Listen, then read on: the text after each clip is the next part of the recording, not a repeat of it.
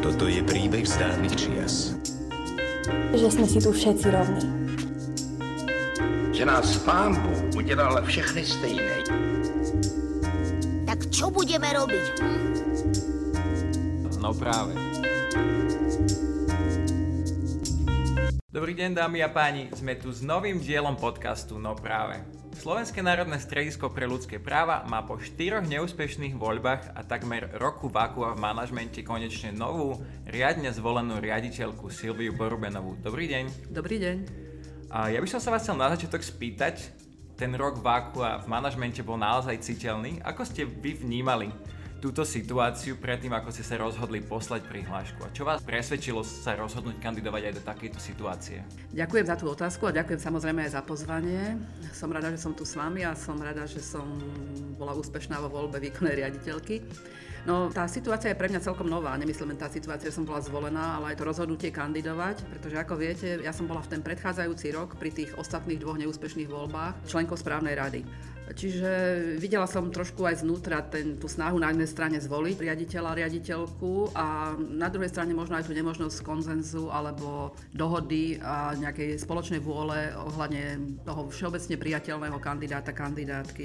Takže tak, ako som už povedala, to rozhodnutie dospelo vlastne na základe toho, že som bola oslovená istými osobnosťami spoločenského, kultúrneho, politického života, ak to tak môžem nazvať. A rozhodla som sa aj vzhľadom na také turbulentné okolnosti v mojej kariére, rozhodla som sa, že môžem do toho ísť a že nakoniec je to asi možno splnenie dôvery, ak nejakú dôveru do mňa ľudia vkladajú, tak samozrejme túto výzvu treba prijať. Takže bolo to veľmi čerstvé rozhodnutie a naozaj sa udialo v priebehu niekoľkých týždňov. Nebola to nejaká moja ambícia dlhodobá, nebol to môj ani krátkodobý, ani dlhodobý cieľ. Proste niekedy vás udalosti a spletitosť tých osudov nielen vášho, ale aj tých ostatných ľudí okolo vás vás prinútia konať a ja verím a dúfam, že to bola dobrá voľba. To je všetko, čo môžem k tomu povedať zatiaľ. A ja by som len súhlasil zo strany zamestnancov že váš príchod spustil vlnu pozitívnych reakcií tak aj na pracovisku a myslím si, že aj medzi našimi partnermi, ale aj širokou odbornou verejnosťou. Každý z tých kandidátov, ktorý tu kandidoval, mal niečo priniesť a teda vy ste priniesli tú pozitívnu vlnu.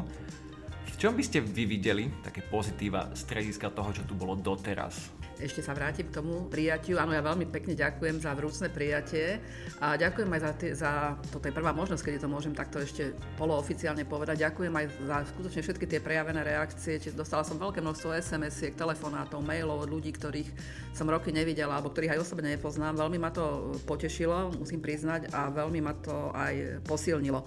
A to asi určite to posilnenie budem potrebovať, pretože tej práce bude veľa a nemám na to veľa času, pretože ten mandát je trojročný ako viete, čo je na jednej strane možno nevýhoda, na druhej strane to núti neospravedlňovať sa alebo nenechávať veci na neskôr, ale konať veľmi synergicky, komplexne, okamžite.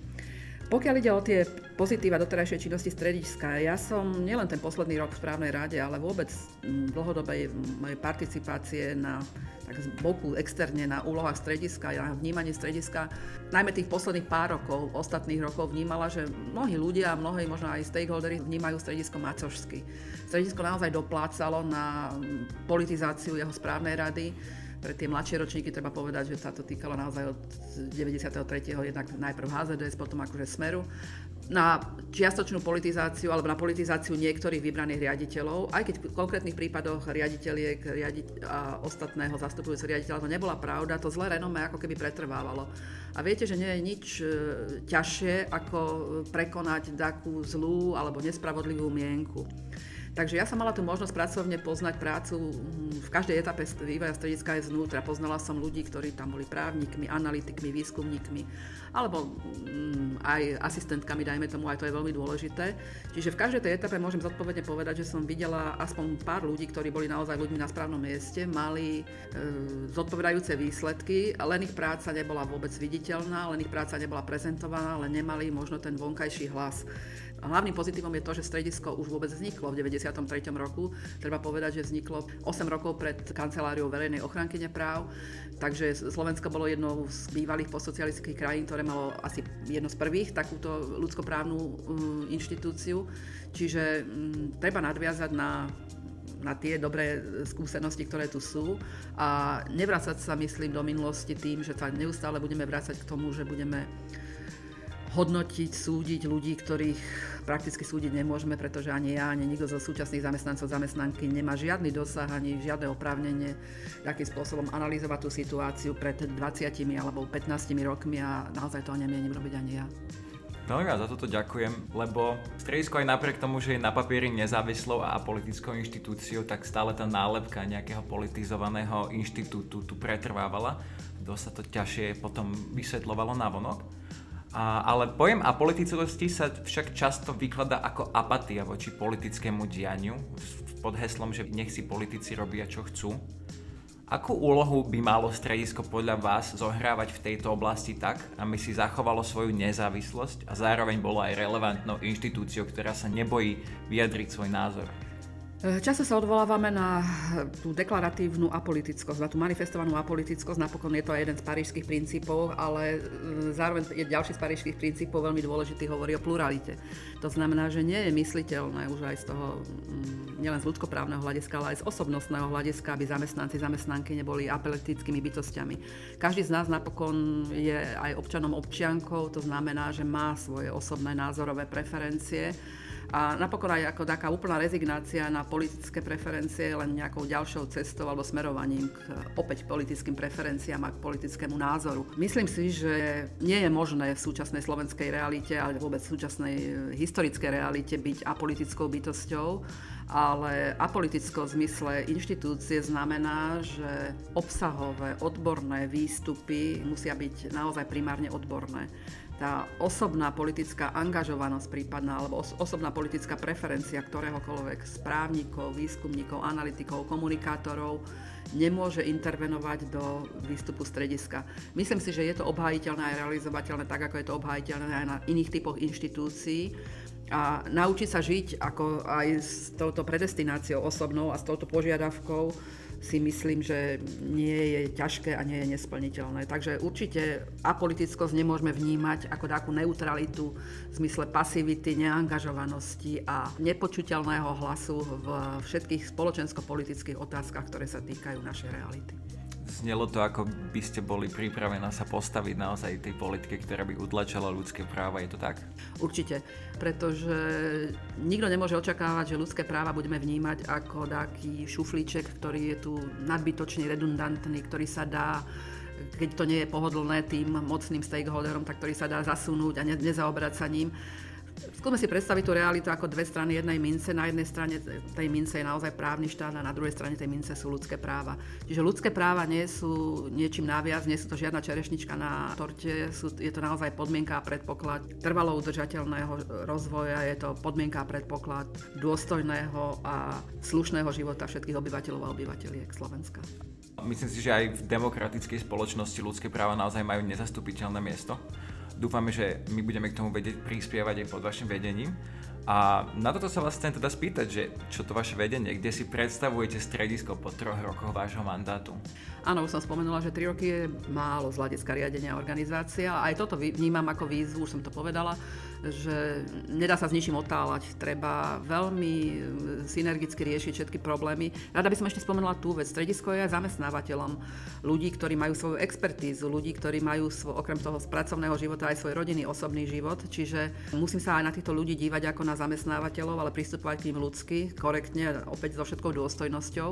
Čiže mojou misiou, môjim poslaním je to, aby po tých troch rokoch bolo stredisko ako zamestnávateľská inštitúcia v prvom rade konsolidované, aby ľudia mali presvedčenie, nielen pocit, presvedčenie, že naozaj sa môžu naplno rozvíjať a môžu realizovať svoju odbornosť a expertízu. A na druhej strane smerom k vonkajšiemu priestoru, aby stredisko aspoň nakročilo smerom k tej spomínanej už viditeľnosti, k aktívnej, autentickej spolupráci so všetkými rozhodujúcimi aktérmi na Slovensku, aby sa rozšírilo povedomie o tom, čo stredisko robí medzi širšou verejnosťou, aby naozaj tí potrební našli tu svoje zastanie a vedeli, že sa majú na stredisko obrátiť. No a dúfam, že stredisko nakročí aspoň mm, aj k tomu, aby sa stalo aj medzinárodným hráčom, aby teda nebolo len participantom na medzinárodno-ľudskoprávnej oblasti. To znamená, že aspoň prvý krok k statusu A k tomu sa dostaneme, ale myslím si, že ešte v ďalších podcastoch, že čo to vlastne ten status A znamená. Toto sme si povedali tak z takého dlhodobejšieho hľadiska, ale z takého krátkodobého. Môžete nám prezradiť, aké plánujete prvé kroky, keď sa stanete riaditeľkou 1. novembra, alebo teda keď zasadnete do toho úradu? Áno, v prvom rade samozrejme je to taký termín jeseny, to znamená, že príprava plánov, rozpočtov na rok 2021 e, už spadne na mňa. E, som na to pripravená treba sa pripraviť hlavne na to, hovorím, moje prvé kroky a moje prvé reálne rozhodnutia sa budú týkať, hovorím opäť, tej vnútornej štruktúry strediska toho, či e, treba posilniť a čo treba posilniť z hľadiska spomínaných odborných expertíz, aká spravodlivosť tu vládne, pokiaľ ide napríklad o odmeňovanie, o vzťahy ľudí v tejto organizácii a smerom k cieľovým skupinám strediska opäť, ako je nastavený plán činnosti na budúci rok, sú reálne tie úlohy splniteľné, kde treba naozaj možno rekrutovať ďalších ľudí, respektíve ako si poradiť s otázkou komunikácia, viditeľnosti strediska čo najskôr, to znamená, predpokladám o mnoho užšiu spoluprácu, o mnoho užšie vzťahy a viditeľnosť vo vzťahu k médiám všetkých typov, mám na mysli teraz aj sociálne médiá, takže aj z tohoto hľadiska vítam vás, pod, váš podcast a verím, že tá frekvencia tých podcastov s našimi partnermi, spolupracovníkmi, podporovateľmi, ale aj oponentmi, dajme tomu, eh, bude veľmi častá. Ja sa na toto dosť teším, čo táto debata v oblasti ľudských práv prinesie. Tuto na stredisku viacej rozoberáme ľudské práva z tej právnej stránky, uh-huh. ale som rád, že, nehovorím, že bývalí rejiteľe to nerobili, ale som rád, že vy ste takým symbolom tej ľudskej stránky ľudských práv. Preto by som sa vás chcel spýtať, že čo pre vás znamená ten pojem ľudskosť? Ako by ste ju vy definovali? Ďakujem vám za túto otázku. Ja práve rozmýšľam, že či sa ma niekto opýtal vôbec v kontexte rozličných rozhovorov a debát o oficiálnych a do médií o ľudských právach práve na adjektívom ľudský, ani nie. A na, a, alebo na ľudskosť ako takú a netreba na to zabúdať. Ak sa nad tým zamyslím, tak pre mňa je takým prvým predpokladom ľudskosti vnímavosť. To znamená, napriek eh, rozličným výzvam, napriek rozličným očakávaniam, eh, chodiť po svete s otvorenými očami, ušami, počúvať tých, ktorí to potrebujú a byť vnímavý, vnímavý k všetkým, vnímavá ku všetkým podnetom. A spomínaná vnímavosť je prvým predpokladom k tomu, aby bol človek láskavý Myslím si, že základným tým komponentom ľudskosti je láskavosť. Netvrdím, že vždy za každých okolností tiež som schopná odplatiť tomu, kto mňa kameňom chlebom, ale myslím si, že treba sa učiť aj tej láskavosti a pripomínať si ju, aby sme nezatvrdli a neboli nevnímaví a neláskaví. A láskavosť ide ruka k ruke s veľkorysosťou. Treba opäť mať stále na zreteli, že nečiniť asi iným to, čo nechcem, aby činili mne, Takže vnímavosť, vnímavosť, láskavosť a veľkorysosť a ak by som to uzavrela, tak možno tým výsledkom takto chápanej ľudskosti je to, že človek nesúdi a nezatracuje. A my tu na našom mieste, kde sme, naozaj nesmieme, nemáme právo nikoho ani hodnotiť, ani súdiť, ani zatracovať. Každý z nášho pohľadu nielen ľudskoprávneho, ale toho ľudského má mať šancu a príležitosť. Páči sa mi táto hodnota rovnosti a, a ľudskosti vo vašej odpovedi. Ja veľmi dúfam, že tieto hodnoty sa prejavia aj do legislatívy a že stredisko tomu bude môcť byť nápomocné. Ja vám ďakujem za váš čas, dnes, že ste si našli na podcast. Ďakujem vám za to, že ste sa rozhodli naozaj s verbou nastúpiť do svojej funkcie. Budeme sa všetci tešiť, kam nás to posunie. A vám, milí poslucháči a posluchačky, ďakujem za pozornosť a teším sa pri ďalších dieloch. No práve. Ja ďakujem takisto a bolo mi cťový potešením.